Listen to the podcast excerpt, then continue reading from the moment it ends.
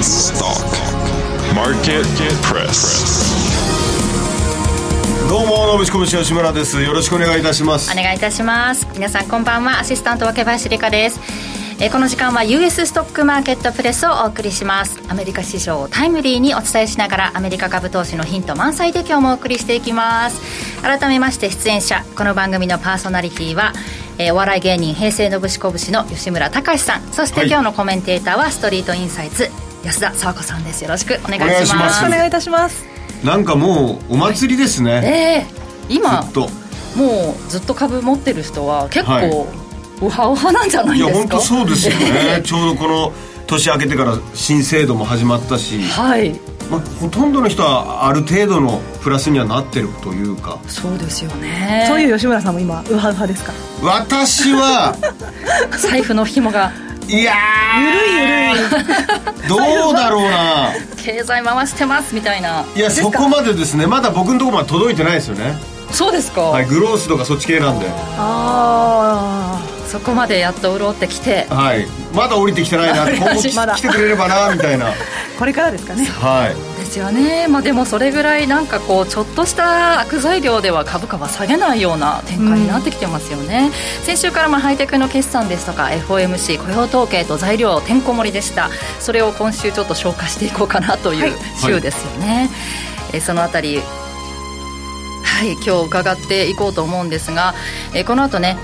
松本さんにもつないでお話伺おうと思うんですがアメリカでは実際にまあどういう雰囲気なのかな？安田さんもねあのご主人がアメリカの方だったりしてそうですね、えー、はい、そうなんですか？はいねあのアメリカの情報が入ってきたりするということなんですけど、義理の家族だったり友人からも続々と新しいニュースが入ってくる日々でございます、はい、教えてくださいよその,、ね、そのアメリカ人はニュースがね。景気がいいぞみたいな、いやそれが全然聞かなくてですね、あの私の義理の姉と話してたんですけれどももともとゴリゴリのリベラル寄りだったんですが、もうバイデンはたくさんだってことでもう誰でもいいから早く新しい大統領になってほしいっていうことをおっしゃってましたね。あの周りでも23年ぐらい実は職探ししてるんだよっていう方もいらっしゃって、えー、話を聞くとやっぱりその方は高学歴、はい、高収入の職なおかつプログラマーでいらっしゃるので、えー、今 AI なんかでコード書いたいってことができますよね、はいはいはい、多分そういった事情でこういわゆるブルーチップの有料企業に勤めたくても実は勤められなくて、はい、まあまあね、貯金もありますから、うん、様子見ながら職探ししてたらあっという間に23年というお話も伺っております。日本に来てくんないですかね。本当に。日本語できたらねと思いますよね。残念ながら英語。でいや本当にそう思います、ねそのあたり実際のアメリカのまあ現状なんかもこの後しっかり伺っていこうかなと思っております、はいこの番組は次世代のプロ級投資アプリムームを展開するムーム証券の提供でお送りします。US Market View さて、アメリカ市場の寄り付き前のプレマーケットの様子見ておきましょう。先物の値ですが、ダウ、SP500、ナスダック100ともにプラスで推移していますね。小幅高の水準で推移しています。ナスダック0.45%プラスですね。そして、プレマーケットのちょっと売買代金なんかも、どのあたりが動いているのかなっていうのを見ていこうと思うんですが。もう僕みたいな、えー素人があれですけど特に大きなことがなかったじゃないですか。はい。なんだったら待ちここ待ちましょうねみたいな1週間でしたよね、はい、いや発言の割とイベントはありましたよ。あありましたか、はい、あのパウエル議長の先週は、先週は、今週は特に大きなのはないですかね。まあまあ確かにあの、そうですね。なんかうっすら上がってきてますよね。そうですね。すげえな。売買代金、まあ決算がありますから、そのあたりでちょっと材料出たところ動いてるのかなというのが、売買代金。今1、1位がアリババグループ、2位 NVIDIA、3位テスラ、4位 SPY、5位999、6位にウーバー、7位ロブロックスと、えー、このあたり、安田さん、やっぱ決算を発表した、えー、オープン前に決算発表しているところが、動き出てきてると。いうことですね。はい。アリババがやっぱり一番動いてて、これはマイナスになってるんですね。決算ちょっと良くなかったってことですかね。そうですね。売上が予想して下回ったりですとか、あとはその動画サービスのところだったりというところで、はい、減損を出しているので、それが弱い材料になっていますね。はい。はい NVIDIA 小幅にマイナスですがテスラがも、えー、1.44%プラス今の時点で推移していて、ウーバーロブロックスそれぞれロブロックスは11%今上げてるという感じですね。やっぱり決算良かった決算ですね、市場予想より赤字が縮小したというところと売上が予想を上回ったりとか、はい、アクティブユーザー数が増えていたりというところが交換されているようです。ちょっとけん、まあ、10位以下でになってきますけど、11にスナップが入ってるんですけど、ここ30%ぐらいマイナスで、まあね、昨日もアフターで下げてましたけども。はい、広告部門の低迷ですよね。えっ、ー、と、メタに持っていかれてしまったのかと。やっぱり全体的にアメリカの景気が良くない部分もあるので、広告もこう選択、趣旨選択というところなんでしょうね。まあ、なんか30%マイナスとかプラスとか20%って結構このねボラティリティ本当にアメリカってすごいですよね。ね。怖えな。ね結構ここは決算発表の銘柄が動いたということですが、はい、ではニューヨークから予想会グローバルインベスターズの松本英樹さんに伝えていただきましょう。松本さん。はいえー、今日もよろしくお願いします。はい、よろしくお願いします。お願いします。今ちょっと決算の話なんかしてたんですけれども、先週からね、はいはい、ハイテクの決算も発表されまして、そして FOMC 雇用統計とありました。ちょっとなんか、上行きたいのか下行きたいのかという、どう反応していいのかという数字が雇用統計なんかも出てきたりしましたけれども、ね、やはりなんか利下げはやっぱり3月ちょっとなくなったのかなというのははっきりしてきたような、ね、そうですね。まあ、あの、それだけはおそらくはっきりしていると思います。あの、うん、今後のデータ次第とは言いますけれども、はい、そのパウエル議長をはじめ FRB の高官はどう言ってるかというと見極めるだけの十分なデータが揃うのを待ちたいというふうに言ってるわけですよね。はい、つまり、まあ、あの今後あの、例えばこの先発表されるデータがですねその利下げを後押しするようなデータであってもまだあの時間的にも十分ではないということだと思います、これはね。もうちょっとやっぱりあの時間をかけてじっくりと確信を持つまで待ちたいというところですがこれ、いくらこの先あのいい、まあ、あの利下げにとっていい、まあ、データが出たとしてもですねこれやっぱり3月っていうのはまだ早すぎるということでマーケットは、まあえー、大体それは織り込みつつあると思います。ただ、じゃあなんであのえー、金利が大きく上昇しないんだとか株価ももっと調整してもおかしくないんじゃないかと、まあ、ここまではねどっちかというと3月の利上げをあ利下げを織り込む形で株価上昇してきましたからね、はい、えー、もっとね調整が調整が入っても不思議じゃないんですけれども、まあ、高止まりしてますよね、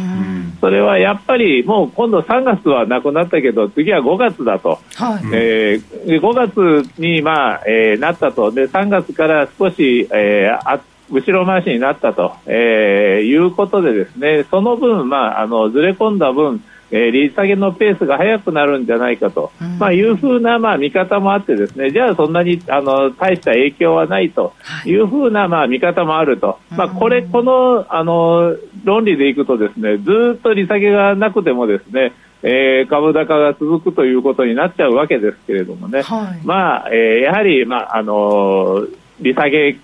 まあ、期待派というんですか、彼らも、まあ、ただでは、えー、転ばないということで、なんとか、まあえー、理由を見つけてですね、えー、今の流れっていうのを正当化したいと。えー、いうことなんだと思いますね。で結局、なんでそういうふうにですね、あの本当にあのこれはもうあのここ半年ぐらいは特にですね、もうずっとそういう強気派と弱気派のえー、人たち、これはもうアナリストの間でも意見が真っ二つに分かれてますけれども、なぜこうなってくるかというと、やっぱりそれは今まだインフレが中途半端に高い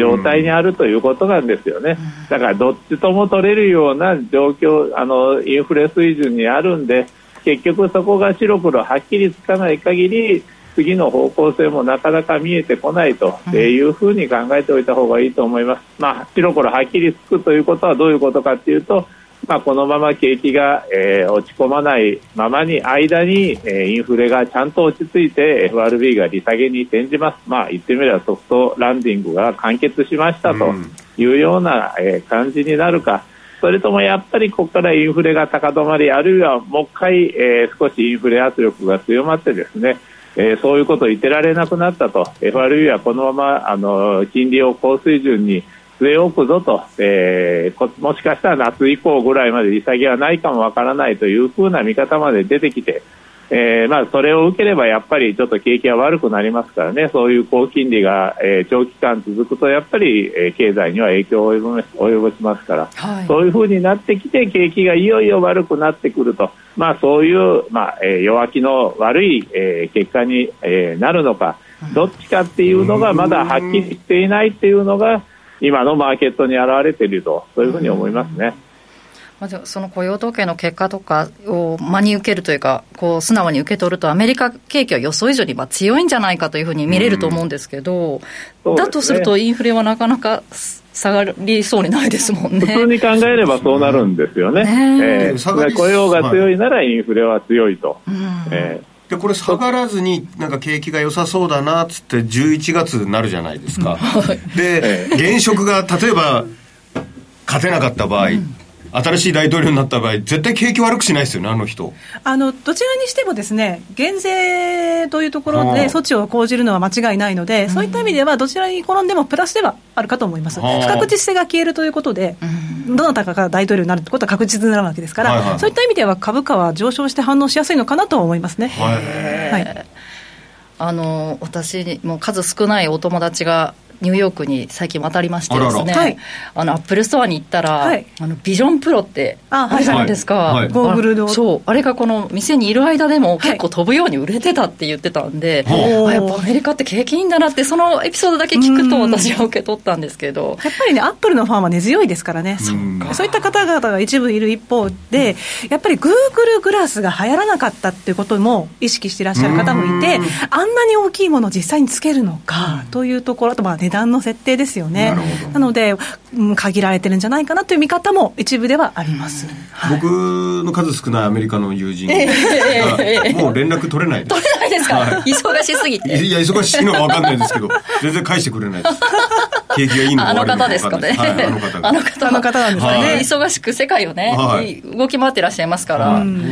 あのどうでしょう、松本さん、あともう一つ、はい、テイラー・スウィフト、結構、最近話題になってるじゃないですか。そうですね、いろいろなところでですね。アメリカでは絶大な人気なんですね。そうですね、本当に人気ですね。私は実はあまり詳しくないんですけそうなんですね。あのミュージアーティストでいらっしゃる宿敵じゃないんですか。そう宿敵テイラー。宿敵ではないですかね。宿敵ではないですけれども、ね、そうですか。なんかあのチケットなんかすんごいもう。あのいやもう本当にあの消費に関しては強いですよ、本当に。ね。あのえー、まあ、あの、それと、まあ、あの、一つ言えるのは、やっぱりクレジットカードの消費っていうのがまた増えてきているっていうのが気になるところでね、でね。今日も、えー、午後に12月の消費者信用残高、クレジットカードの残高がどうなっているかっていうのは発表ありますけれども、はい、えー、前回の11月分がね、桁一つ違うぐらい大幅に増加しましたからね、えー、今回も強いと。で一方で延滞率も、えー、また増え上昇しているということで、やっぱり借金にあのを背景とした消費なんですよね、まあ、それでも消費が強いということはいいことなんですけれどもね、まあ、その辺もやっぱり、えー、いろいろと、まあえー、表と裏があると。えーまあ、好調に見える裏でもねいろいろと問題はあるんだということはやっぱり認識しておいた方がいいと思いますね。ちょっと今が良かったらいいぜ、イエーイみたいな。まあでも、テイラー・スウィフトの推し活でもみんなクレジットカードって考えれば、あと BNPL ってやつですよね。話題の。後払い決済ですとか。でもそれはなんか僕もやっぱカード切りますけど、はい、多少精神的にあこれ大丈夫だろうな。この先もと思ったら買いますから。そうじゃないんですよねアメリカでは。なことはないです、ないですか？はいあんまりそういう何も考えず何も考え あの要は仕事をしていればお給料入ってくるよねという感覚でカードを切ってる。はいはいはい。ますよね。はい。そうですね。やはり雇用が強いっていうのが一番そのクレジットを後押ししていると思いますね、うん、借金しても給料で次の給料で返せばいいというのがねやっぱり雇用が強いっていうのが大きいと思います、ね、だって1000ドル緊急でお金出せって言われても出せないっていう人は40%以上アメリカにいるわけですよ、でも仕事があれば回せるじゃないですか、あ。る意味自転車操業ですけどね、はい、今コメントでテイラー・スウィフトのチケットで離婚にまで行った夫婦がいましたよねみたいなコメントがありますけど、もうチケット欲しくて買っちゃって揉めちゃったんですかね？そうなんでしょうね。ちなみにあのテイラー・スウィフト効果は去年からずっと言われてまして、はい、あのベージュブック地区連銀報告でもフィラデルフィア連銀が指摘してました。もうなんかあれですね。なんか天才というかそういうなんか。でもあの正直メディアの持ち上げ方が他のアーティストと全然違うなっていうのがあって、ね、いや一部ではこれ移民暴論ですけど、あのバイデン寄りのリベラル寄りのアーティストなんですよね。はい、だから2020年のバイデンさんに投票しましょうって呼びかけたりもする方なので、そういったメディアのバックアップもあるんじゃないかという話も一部ではあります。なるほどね。はい。でも一方であの地銀リスクですか、松本さん、そのあたりはちょっと心配している雰囲気はないんですか、アメリカでは。まあ、そういうのを心配しているのは一部のその専門家だけですからね、今のところね、やはりその個人の人はそこまであの気にしてないですから、確かに。まあ、そこが難しいところなんですよね。えー、ただあの、地銀のリスク、商業不動産の問題っていうのは、やっぱりここからまた出てくる可能性は非常に高いと、えー、いうふうに思います。一番の問題はね、それでもあの当局がね、あの素早く動いてあの、うまく助けてくれればいいんですけれどもね、であの去年のね、やはり、えー、シリコンバレーバンクの時は助けてくれましたから、はい、えー、これがやっぱりあまりにもインフレが高止まりしてですね、これが問題になっている時に、当局が助けたくても助けられないよということになった時が一番問題なんで、えー、まあ、そのためにも早いことまあ、インフレは収まってもらった方がいいんですけれどもね、ね何か起こる前に。その消費の強さでいうとちょっとなかなかね下がりそうにないな第一四半期はなんか4%超えるんじゃないかってアトランタ地区連銀の、ね、試算出てますからね。今のところ本当にこんな方状況で5月6月利下げできるのかしらってこれだけ数字見てるだけだと思っちゃいますけどね、はい、怖いな。怖い。またじゃあちょっと今後の注目ポイントなど松本さん後からお話伺おうと思いますので一旦ここまでありがとうございました。ありがとうございました。はい。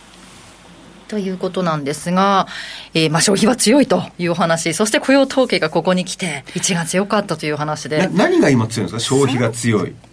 まあ、賃金も上がってるから。はい、賃金は、えっ、ー、とですね、とりあえず35.3万人増えましたけど、はい、びっくりしましたけど、えー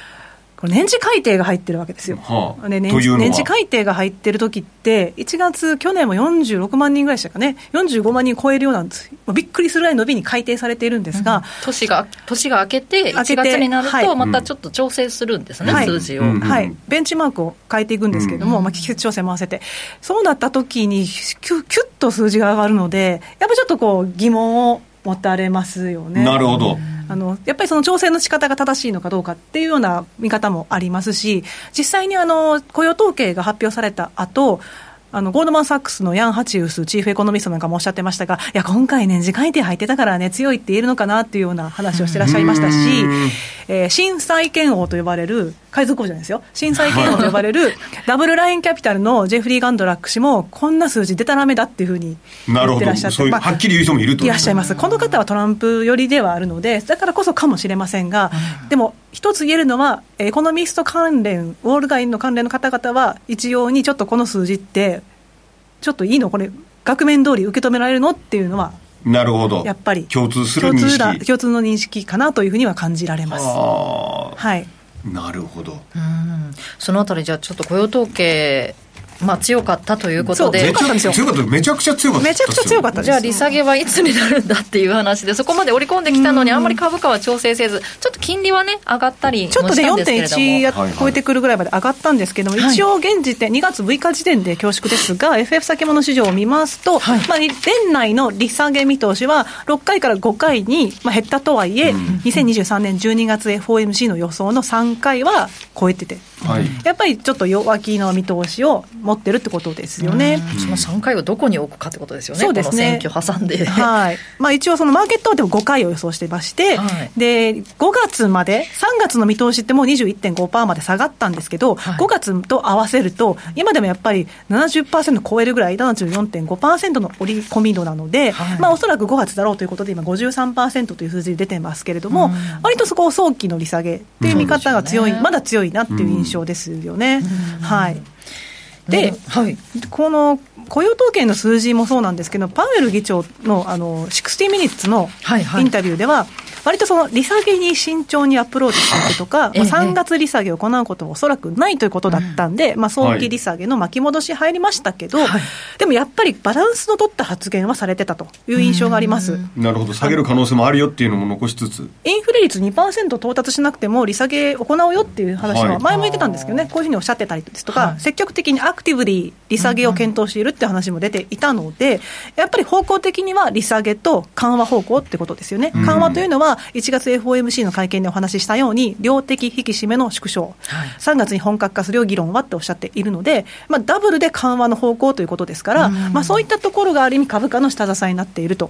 いうことなんですが。するけど、3月はしませんよってことですね。はい、はい。なんですが、雇用統計、確かにノンファンペイロール、はい、非農業部門就労者数は35.3万人で、非常に力強い数字でしたと、えー、2023年1月以来の強い伸びでしたが、うん、あの先ほど、あすみません、えっと、家計調査と事業所調査ってありますと、はい、事業所調査っていうのは、給与台帳で見ます、家計調査は聞き取り調査です、うん、でそれで就業者数出す出してるんですけども、はい、あの就業者数は給与台帳なんで、えー、1人が2つ仕事持ってても、2つでカウントされる、はい、ダブルカウントですよね、うん、で聞き取り調査の家計調査は、1人が2つ持っても1人だから、1人しか増えないんですが、うん、ここの非、えー、就業者数の違いです。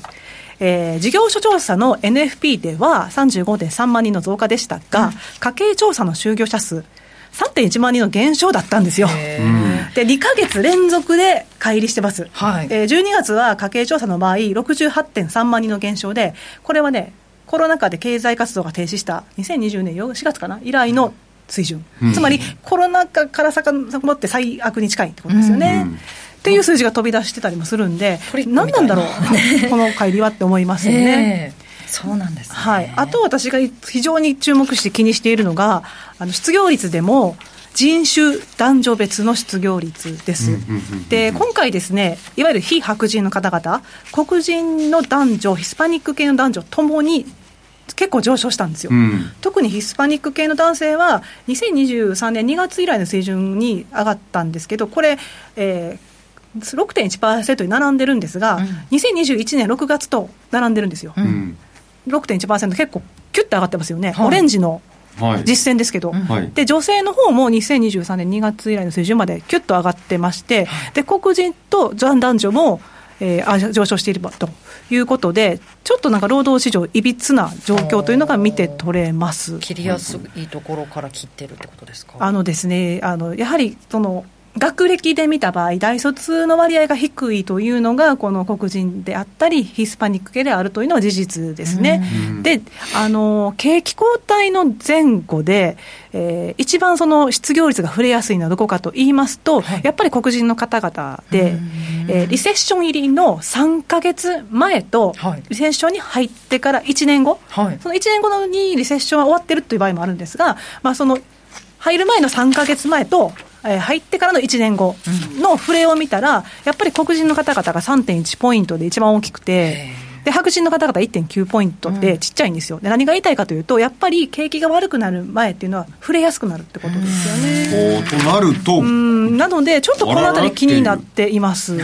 で今回、はい、あの賃金が4.5%で加速しましたって話題になりましたけど、はい、あんまり、えー、マーケット関係者では話題にならなかったんですよ、はい、強いねって話になったんですけど、なぜか、えー、これは大寒波と豪雪の影響を受けて、悪天候で理由、悪天候で就業できなかった方々が59万人だったんですね、これ、2021年2月以来の高水準だったんで、仕事できない人が増えたから、仕事できる人にしわ寄せがいく分、賃金をオンしたってことですよね。で実際に週当たり労働時間も今回34.1時間で、2020年3月ですよ、だからコロナに入ってすぐの水準までぐっと下がってるのは、まあ、こういった、まあね、悪天候でお客さんも来ないっていうのもあるだろうから、まあ、営業時間も限られてとか、まあ、そういうことも出てくるんでしょうけど、そもそも週当たり労働時間も短いってことが、まあ、やっぱりその状況を表してますよねと、あと、インフルエンザとあのコロナがアメリカでも感染拡大してて、はい、いわゆるその医療施設ではマスクの着用という話が出てきてるんですけど、うん、まあ、そういった理由の通り、病気で働けない方々も、今回ね、先月比13.2万人増の128.3万人で、はい、これもね、2022年12月以来の水準に増えてるということで、うん、まあ、人手不足がちょっと出たよねということで、賃上げになったのかなという、はい、要因で考えられています、まあ、じゃあ、実際はそんなに景気良くないかもしれないよっていうお話が今ありましたけど、そのそこに悪材料来たらちょっとやばいんじゃないかと思うんですが、そちょっとこの後そのお話伺っていこうと思います。はい、ここまで US マーケットビューでした。マーケットトピックここからはマーケットトピックのコーナーです。押さえておきたいテーマ、話題、個別銘柄について引き続き安田さんに伺っていきます。さあ、その何が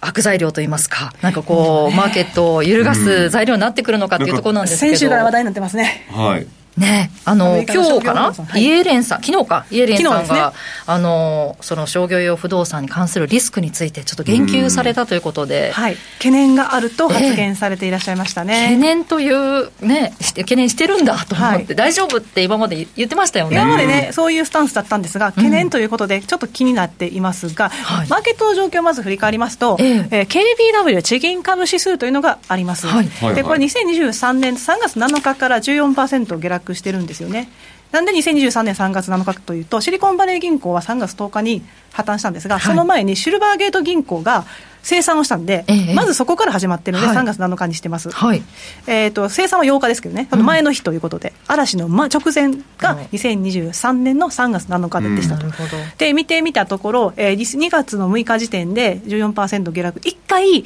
戻しそうになったんですけど、下げ幅縮小して、はい、えー、ゼロに戻しそうになったんですが、今回、そのニューヨークコミュニティバンコープの赤字決算、はい、商業不動産関連の貸し倒れ引き当てを受けて、また下げ幅を広げる状況、はい、もう SP500 とえらい違いですよね、SP500 は2023年3月7日から見ると24%高になってますと。なんかそのこのニューヨークコミュニティバンコープのニュースが出てきて、すぐは個別の問題だみたいなお話に持っていきそうな感じだったじゃないですか、ここ ここに限られた問題だみたいな。それでね面白かったのがですね、あの、1月31日に、えー、ちょうど私番組でさせてもらったところでしたけれども、FOMC がありましたと。はい、で、FOMC の、えー、声明文の中を見てみると、今までは、えー、銀行の、アメリカの銀行システムは、強靭、健全で強靭だっていう一文が入ってたんですよ。はい、あのちなみに赤いライン引いてますけど。はいで1月の31日に発表された FOMC 声明文に、これ、なくなってるんです。はい、え？なくなってるんですよ。で当時あったってことですか？2023年の12月、はい、前回の FOMC であったのに、今回の1月 FOMC で削除されてる。要は1か月ぐらいで。たった1か月でパスッときた。はあ、ただ、理由としてはおそらく、えー、シリコンバレー銀行が破綻した後に創設した救済システムですね、銀行タームファンディングプログラム、BTFP、はい、これを1月25日には、えー、終了を発表しました、はい、要は3月11日に予定通り終了させるということを発表し、はい、貸出資金利も引き上げたということで、まあ、実質終了に近いことだったんですけども、うん、それを発表したからおそらく外したんでしょうね、うん、と。なんですが、お話が出た通り、イエレンさん、懸念があるとおっしゃってましたよね。で、まあ、イエレンさんの内容、オフィスビルの空室が急増中だから、まあ、商業不動産には懸念があると、でしかも規制当局はそのリスク管理などなどに対して、えー、注力してますと、うん、でも一応、管理可能な問題とはおっしゃってました。なるほど。でもあの、パウエルさんも2月4日の60ミニッツのインタビューで答えてたんですよ、この問題について。はい、パウエルさんは、アメリカの地銀の破綻危機っていうことは、もう再び発生する可能性は低いよと、2008年のように銀行がバタバタ倒産するリスクも低いよ、でも、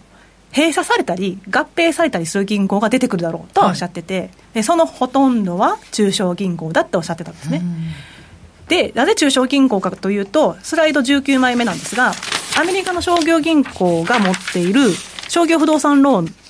あの67%が中小の銀行と地銀なんですよ。はい、で大手25行、資産別で見てますけど、3割しか持ってないから、もうほとんどだから中小、地銀なんで、アメリカの商業不動産ローンに何かあった場合っていうのは、えー、不良債権なんかで苦しむのは中小と地銀ということが分かります。っていうところなんですけれども、えー、今どういう状況かという話ですが、はい、あの商業不動産ローン問題ってやっぱりコロナ禍でオフィスが閉鎖されたり、リモートワークが普及したからということになってますが、い、ま、だにやっぱりオフィス空室率高くて、えー、2023年の第4四半期、19.6%、これ、データ開始以来で最悪です、まだやっぱり弱いんですよね。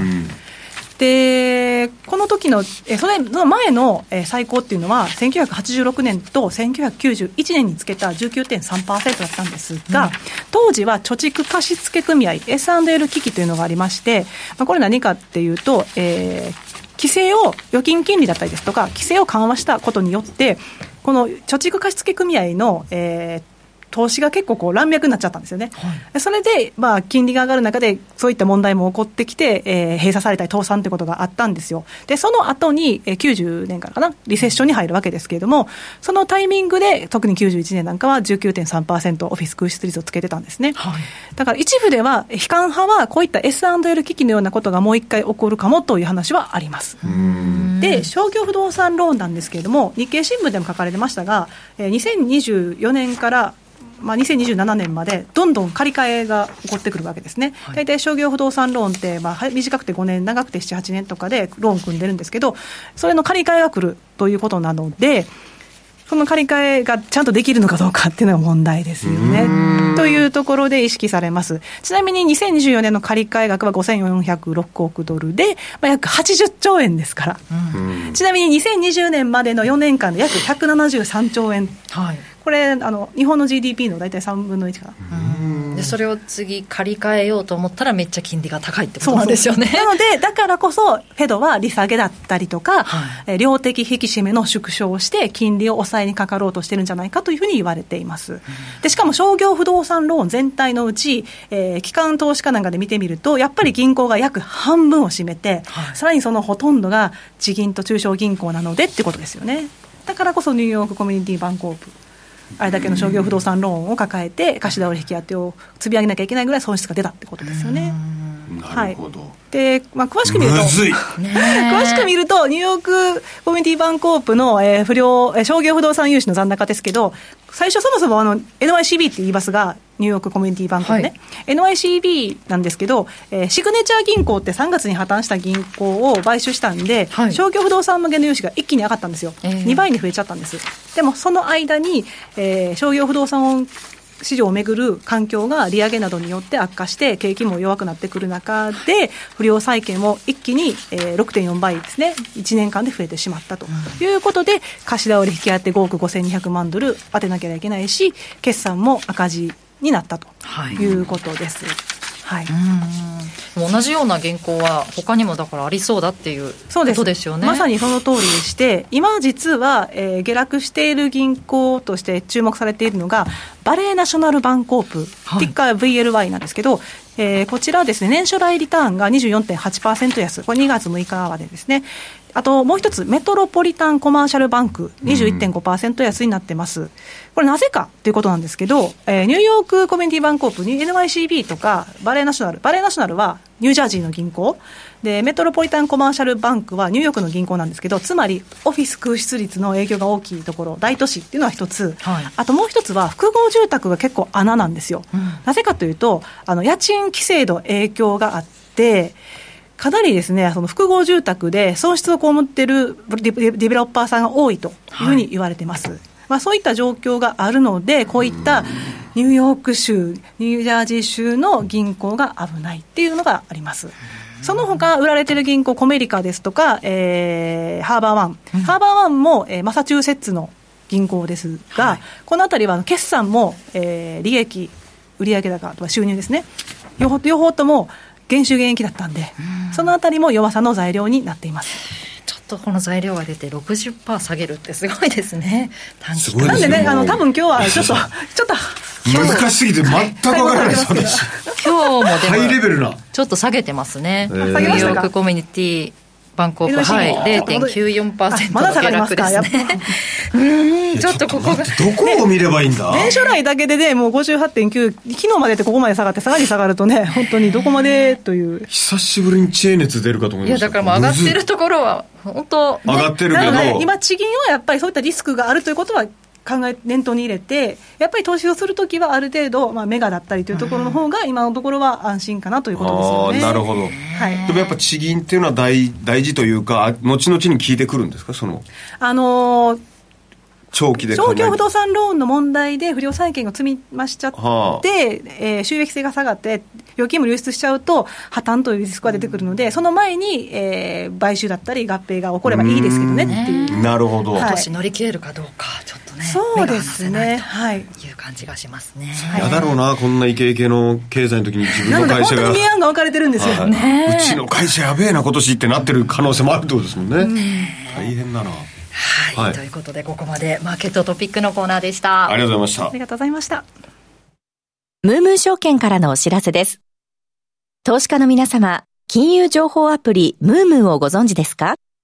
金融情報アプリムームーはナスダック上場企業のグループ企業であるムームー証券株式会社が提供する次世代の金融情報アプリです。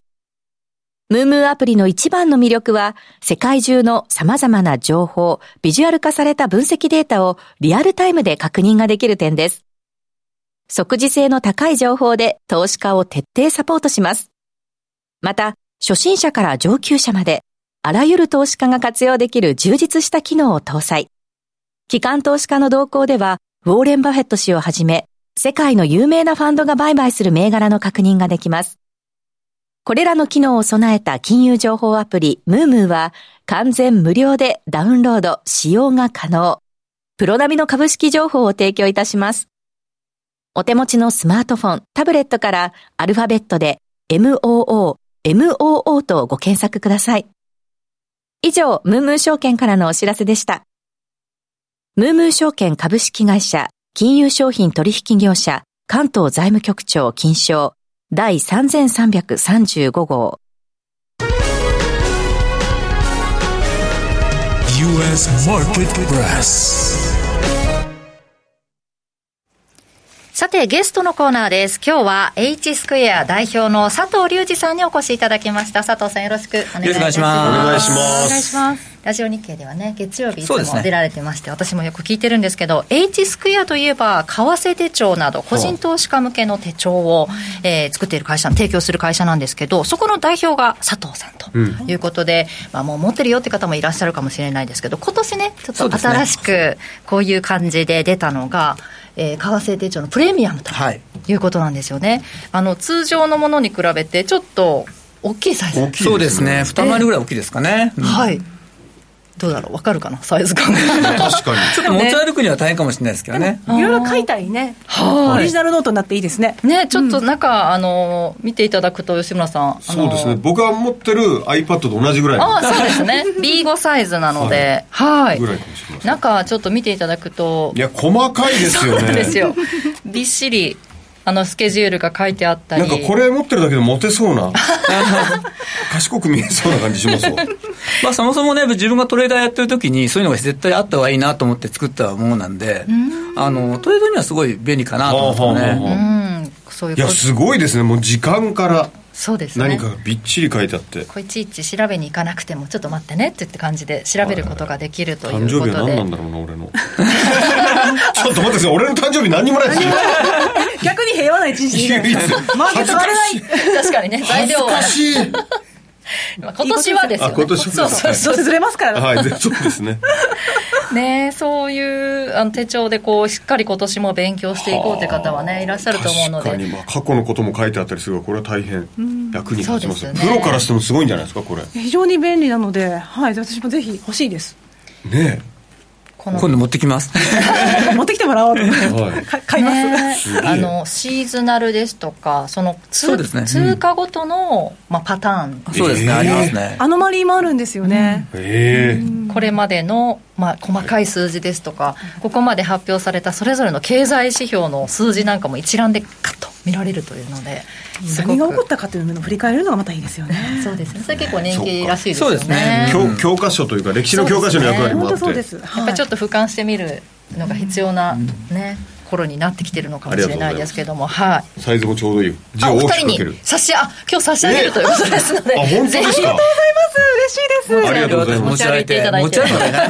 机の上で置いといていただければと思います。活用していただきたいなということで、この為替手帳プレミアム今年から出たということですので、はい、ぜひ欲しいという方チェックしてみていただきたいんですが、そんな佐藤さんには今日、まあ、やっぱ雇用統計出たところで、でね。うん、実際強いのかどうかっていうのはやっぱ皆さん注目されているところなので、佐藤さんの見解をちょっとお聞きしたいと思うんです。が。すごい難しい、まあ難しいっていうか、あれですよね、あの、確かにあの非農業の雇用者数、非常に33万5千人ですけど、ってまあ、大体予想が18万ぐらいだったので、倍ですよね、予想がどうなのみたいなことになってきちゃってね。で、まあ、年次改定の件もあって、まあ、今回、確かに上振れするのはするかなと思ったのは、さすがにここまではと僕思ったんですよね。ただその、なんて言ったらいいのかな、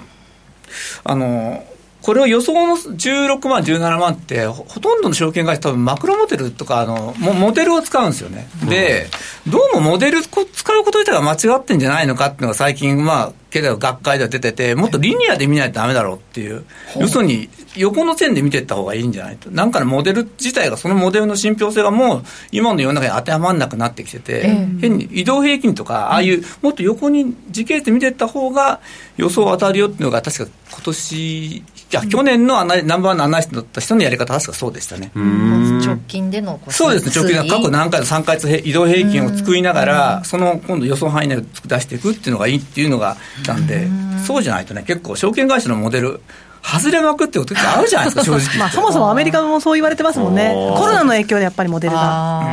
だからまあ、ちょっとそういうの変わってきたのかなと思うんですけども。ってなるとそうですね、どれを見たらいいか分からなくなってそうですね、統計のね。で、東京の中身なんですけども、私は比較的まあ、悪くはないのかなっていうか、まあ、ちょっと違和感は正直感じてるんですよ。違和感。うん、あのー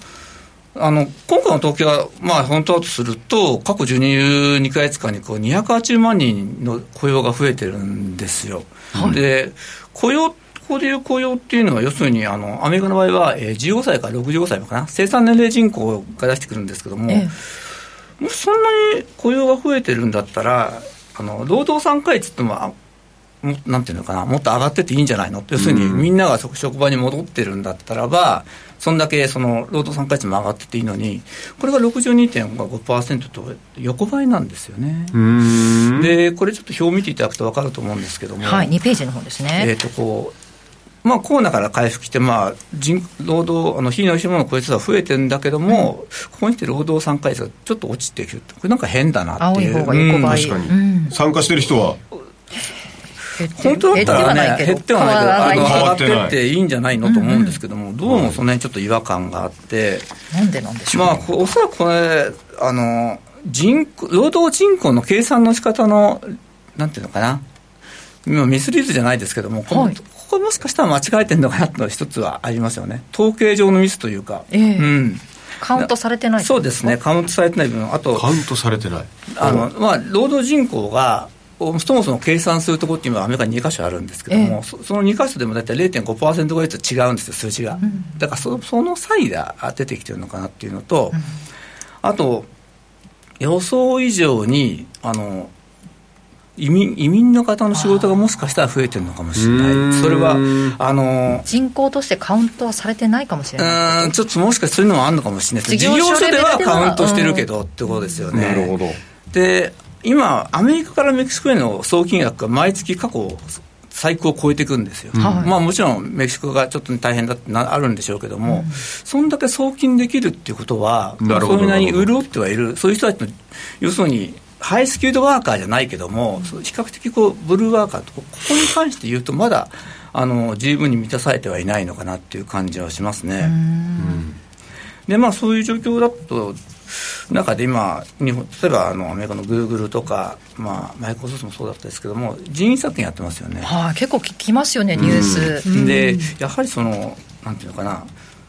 ホワイトカーの雇用に関してそんなにいいわけではないんだと思うんですよね、はい、特に IT 関連、うん、要するにコロナでばーっと増えてきた方々を今整理してて、はい、ちょっと AI なんかも使って減らしちゃう。減らしちゃう。で逆に言うとそういう企業って今だんだん筋肉質になってるわけじゃないですか、はい、これからね、ええ、それでこの雇用統計見て実は利下げってすぐは3月ないっていうのはあれですよね、えうん、でもしこの数字がある程度信憑性があって、まあ、ブルーワーカーを中心にしても雇用が確実に増えてるとするならば、え利下げ自体もちょっとタイミング遅れてくるんじゃないのそうですよね、うん、あのうんなるほど。できないですよね。できないですよね。でフェドウォッチって先ほどまだ5回言ったアウト、はい、確かにそうなんですよ、うん、ただフェドウォッチってあくまでも投資家のコンセンサスであって、うん、あれは、うん、そして商品証券先物市場のやつなんで、やっぱ違うよねって言えば、急速に変わってくるわけですよ、すね、ついこの間まで3月の利下げだって80%からあったわけでしょ、うんうん、それがもう50%切ってる。だからそこにあまり、なんていうのかな、投資家の人はこだわりすぎなくていいと思うんですね、うん、それはあくまでも投資家って日和見主義なんで、はい、すぐその状況は変わってくると、うん、だからあまりそこに対してはその、こだわりすぎないで、実際、もしかしたら年3回とか、はい、僕はもしかしたら2回ぐらいになるんじゃないかなという気もちょっとしてるんですよね。えー、それはその景気がいいっていうのももちろんあるんでしょうけども、はい結局、9兆ドルまで膨らんだ BS を縮める作業って、はい、かつてどこの中銀もやったことないし、誰も経験してないんですよ、これがね、思った以上に時間がかかって、お金を回ってると思うんですよね、はい、アメリカの中。だからまだ、こんだけあの利上げをしたにもかかわらず、思ったこと、なんていうのかな、その効果が、もちろんインフレ率は下がってますよ、はい、下がってはいるんだけど、まあ、原油価格の影響もあるし、うん、あのパウエルさんが思ってるほどは下がっていないんだろうじゃあ雇用の部分にはその利上げの効果はまあ効いてないんじゃないかっていうまあ効いてなくはないんでしょうけども。さっき5回年5回の可能性があるって言ったんですけど、うん、読みでは2回かもしれないっていう。3回から2回の3回から2回の可能性もある、うん。うん。あのもちろんねなその商業用不動産の件とかなんかそう暮らし的なことが起きたら、うんうん、ガンガンそれはすると思うんですよ、はい、こういう状況なんで、ええ、そうじゃなかったらそのそんなに焦る必要もないと。ただ大統領選前に1回か2回はやっときたいだろうなという気はするんですけどね。じゃあ実質その移民も含めていいとすればどうなっていくのかえっ、とねそうすると、はい、今年去年から見た今年っておそらく利下げが6回もとか5回必要なほど景気悪くなるんじゃないと思われた部分で、はいそうすると当然人材っていうのが一番嫌いますよね、アメリカの場合。はい、で、人材派遣会社とか人材ソリューション企業ってずいぶん売られてるんですよ。うん、ここの見直し会がちょっと入るんじゃないのかなと。なるほど。やっぱり人いるぞってことになって、うん、そうですね。特に、あの、まあ、ホワイトカラーに関して言うと、実際、今、金融不通になって、もうちょっと先かもしれないですけども、その、ブルーワーカーっていうのかな、そういうところに関しても、まだまだいるんじゃないのかなという感じはしますね。なるほど。これはだから去年はその人材系は結構売られてたというか、そうですね、人気がなかった。もう全然だめなんですよ、正直言うと。まあ、景気悪くなったかもしれないと、ね、SP とかで年間24%ぐらい上がったと思うんですけども、うん、年間で例えばあの、ちょっと ADP とかで見ても11%しか上がってないんですよ。すね、銘柄ちょっとあの、ね、いくつか開けていただいてるんですけど、一番上、ADP、あのよく ADP 雇用統計でね、有名なところですけど、ここ最近、直近のチャート、ちょっとムームーのアプリで見てみるとですね、はい、まあ、株価で言えるかどうかっていうのもあると思うんですが、えー、2月6日時点では250ドルっていうの出てますけど、あ変わらずぐらいですかね、ね。まあ、これまだいい方ですよね、正直言って、うん、まだ空いてないから、そうですね、終わり目ですもんね、あのー、なかなかなんていうのかな、今まで売られていた反動がちょっとくるのかなと。感じはしますね。これ吉村のおすすめはどれですか、じゃあ。あ僕、ADP とか、あとフェリーサービスなんて面白いのかなとは思うんですけどね。へー、うん15.9過去1年は上がってきてる。そうですね、うん、でもまだまだ伸びしろがあるってことですよね、うん、それもし人材が必要必要だとなってくると、あとちょっと医療系に特化してるところって結構去年そんな強くなかったんですけども、はい、その分ちょっと今年は変わる可能性、うん、ありますね。医療系ありますね。新しい新種の、特に、まあどっちが勝つか分かんないですけども 民主党が勝つんだったら可能性はあるのかな、医療医療系。が、ね、選挙も絡んでくる。選挙も絡むか。そうか。なるほど。共和党が勝ったら医療系あんまり。うんそうですね、まあ、数字自体はちょっと怪しいけれども実際にその働いてる人は増えてるのかも、まあ、いっぱいいるのかもしれないっていう見方をするとすると、やっぱり景気はしっかり回っていくかも。その人たちが消費してくれれば、消費してくれればってことですよね。そのあたりをちょっと自分の目で見極めるしか材料をいろいろ集めてってことですよね。強いのか弱いのかっていうのを。いつ楽して生きれるんですか私は。もう全然。ずっと見てないダメですねやっぱ。まあちょっとそのもう少しねこう動きが出てきてで、まあ、何か材料があってからじゃ遅いんですけれども、ね、実際その雇用統計がここから2月3月、ね、どうなっていくかっていうのはちょっと推移を。まあね、今回の商業不動産とかちょっと嫌な材料が出てること、来てること自体はちょっと事実ではあると思います、でもまあ今日の回で安田さんの話も含めてこの嫌な材料は見えてきましたね、うんうんうん、そこを抑えつつ見張っとけば、なんとか乗り切れるかもしれないし。浮き上がるかもしれないということで、はい、ちょっとなんか佐藤さんのお話で明る明るさも見えてきたという感じがしますね、ありがとうございます、はい、ということで H スクエアから佐藤隆二さんに来ていただきました。どうもありがとうございました。ありがとうございましたムームー証券からのお知らせです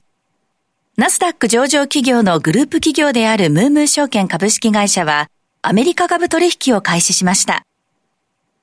ムームー証券のアメリカ株手数料は、どの銘柄でも200株までの売買は一律税込2.18米ドルで注文ができます。グローバルスタンダードの手数料体系でお客様のアメリカ株取引をサポートします。取引可能なアメリカ株銘柄はおよそ7000銘柄となっております。また、業界初のアメリカ株24時間取引が可能。急な株価変動にも迅速に対応できます。アメリカ株投資の強い味方、ムームー証券をぜひお試しください。ムームー証券が扱う商品等には価格変動等により元本損失、元本超過損が生じる恐れがあります。投資にあたっては契約締結前交付書面等の内容を十分にお読みください。ムームー証券株式会社、金融商品取引業者、関東財務局長金賞第3335号。使って得するムームーアプリさて、このコーナーでは、ムームー証券のアプリの特徴や使い方を紹介していくコーナーです。ぜひお手元にアプリご用意して、ダウンロード、えー、まだの方はご用意して、一緒にご覧になってください。ムームーアプリプレゼンター、坂本麻子さんです。よろしくお願いします。よろしくお願いします。今日は何でしょう？はい、今日はですね、ムームーアプリから、業界図などがわかる関連業種マップをご紹介していきます。はい。例えばですね、半導体と一括りにしても、うん、半導体製造装置の企業から、はい、完成した半導体を販売する企業もあったり、難しいそうなんですよね。なんかいっぱいあって。そうなんです。あのやっぱり半導体ができるまでにさまざまな工程を経ているのでさまざまな場面でさまざまな企業が関わっています、はい、そんな業界図がひとまとめになっているマップ機能がムームーアプリにはあるんです、はい、半導体だけじゃなく次世代の自動車やチャット GPT など話題のテーマに関しても関連業種が一目でわかるんですよ、はい、それでは早速ムームーアプリの画面で見ていきましょう、はい。アプリを開いて、右上の検索窓を押して、はい、皆さん、関連業種と漢字で入力してください。はい、そうしますと、一番上に関連業種という項目が出てきますので、はい、その下のオレンジの今すぐ見るを押してください。ここでは仮想通貨、チャット GPT など様々なテーマでまとめられていて、現在ですね、25のテーマに分類してあります。はい。自動車や半導体といった製造業の分野から 5G などテクノロジーの分野さらには畜産豚なんてテーマもあります。それでは今日は半導体を皆さんタップしてみてください。そうしますと半導体の原料や化学品もあればウエハ製造設備パッケージ設備などの項目では、半導体が出来上がるまでの各工程が記されています。さらにはですねその半導体がどういうところで使われているかという分野も一覧で載っています。そして応用というところからコンピューターを押してみるとベタなんですがマイクロソフトアップルといったメーカーの一覧が表示されますわかりやすい。わかりやすいでしょ？う、はい、このようにですねそれぞれの項目で関連する個別銘柄の一覧が表示されますがこの半導体という分野だけでも256もの関連銘柄が まとめられているんです。マジかよ。そうなんです。たくさんあるんですよね。ではせっかくなのでもう一つ業種を見てみましょう。分かりやすい一覧になっている例として業種関連図に戻っていただいて、はい、少し下にある不動産をタップしてみてください。あ話題の。はい。そうしますと商業用不動産。はい。建物を作るのに必要な建材の一覧から、不動産の販売メーカーさらには仲介サービスの会社など、不動産に関わるあらゆる業種が一覧で表示されています。すごい。すごい。よかったです中流のところには先ほどね話題にも上がりました、商業用不動産の一覧なんかもあります。なるほど。便利ですね。こちらですね現在あの全体で25あるテーマなんですがこの内容は随時拡大していくとのことですので皆さん今後の情報にもご期待ください、はい、はい今日はムームアプリの業界図などがわかる関連業種マップをご紹介しました、うん、一冊本勉強するぐらいのボリュームが、ね、ありますね。そうですね。時間ある時にじっくり見てみてください、はい、坂本さん来週もどうぞよろしくお願いします、はい、ありがとうございました。ムームー証券からのお知らせです。ナスダック上場企業のグループ企業であるムームー証券株式会社はアメリカ株取引サービスを提供しています。ムームー証券では新 nisa の対応を開始しました。2023年12月6日より新 nisa 講座開設の受付を開始し、2024年1月18日より新 nisa 講座での取引が可能となる予定です。また、お客様の取引内容に合わせて選べるベーシックコース、アドバンスコースの2種類の新手数料体系を開始。2つのコースとも業界最安級の手数料を実現しました。そして2023年12月6日から2024年2月29日までの間、ムームー証券はアメリカ株取引サービス強化記念キャンペーンを実施しています。キャンペーン期間中、入金条件を満たしたお客様は、累計入金金額に応じて相応回数の抽選に参加できます。本キャンペーンは当選者に株式買付代金をプレゼントする仕組みとなります。各種コース、キャンペーンの詳細は、ムームー証券のウェブサイトをチェック。アルファベットで MOO、MOO とご検索ください。アメリカ株投資の強い味方、ムームー証券をぜひお試しください。ムームー証券が扱う商品等には価格変動等により元本損失、元本超過損が生じる恐れがあります。投資にあたっては、契約締結前交付書面等の内容を十分にお読みください。ムームー証券株式会社、金融商品取引業者、関東財務局長金賞第3335号。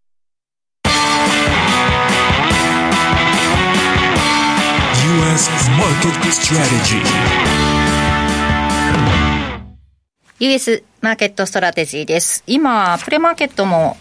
あの、この番組が始まった時と同じぐらいですね、小幅高で、えー、ダウも SP もナスダックも推移していますが、はい、さあ、今後の注目、安田さん、どのあたり見ていけばですか？はい、えー、今飛び込んできたニュースなんですけれども、アメリカ商業用不動産の話ですが、ドイツにも飛び火してるみたいですね。国営の機関なんですけれども、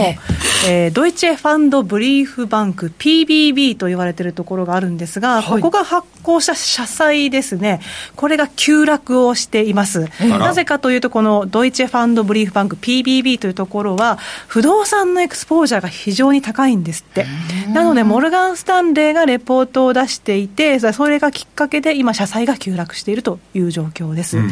この前はあの青空銀行のね、ありました、ね、はい、えー、通期見通しが赤字に転落したということで、かなり衝撃を与えて、あの頃ドル円は146円割り込んだんですけれども、はい、今のところ、為替はね、落ち着いていますが、やっぱりちょっとね、あの世界的にこういった問題、広がりつつあるなというのが認識できますね。ドキドキしますね、そういう話題が一つ出て、まあ、ドイツで、まあ、今回は出たということですけれども。はあ、なるほど。でも、まあ、ドイツ、まあ、日本もそうですけど、言ったらニューヨーク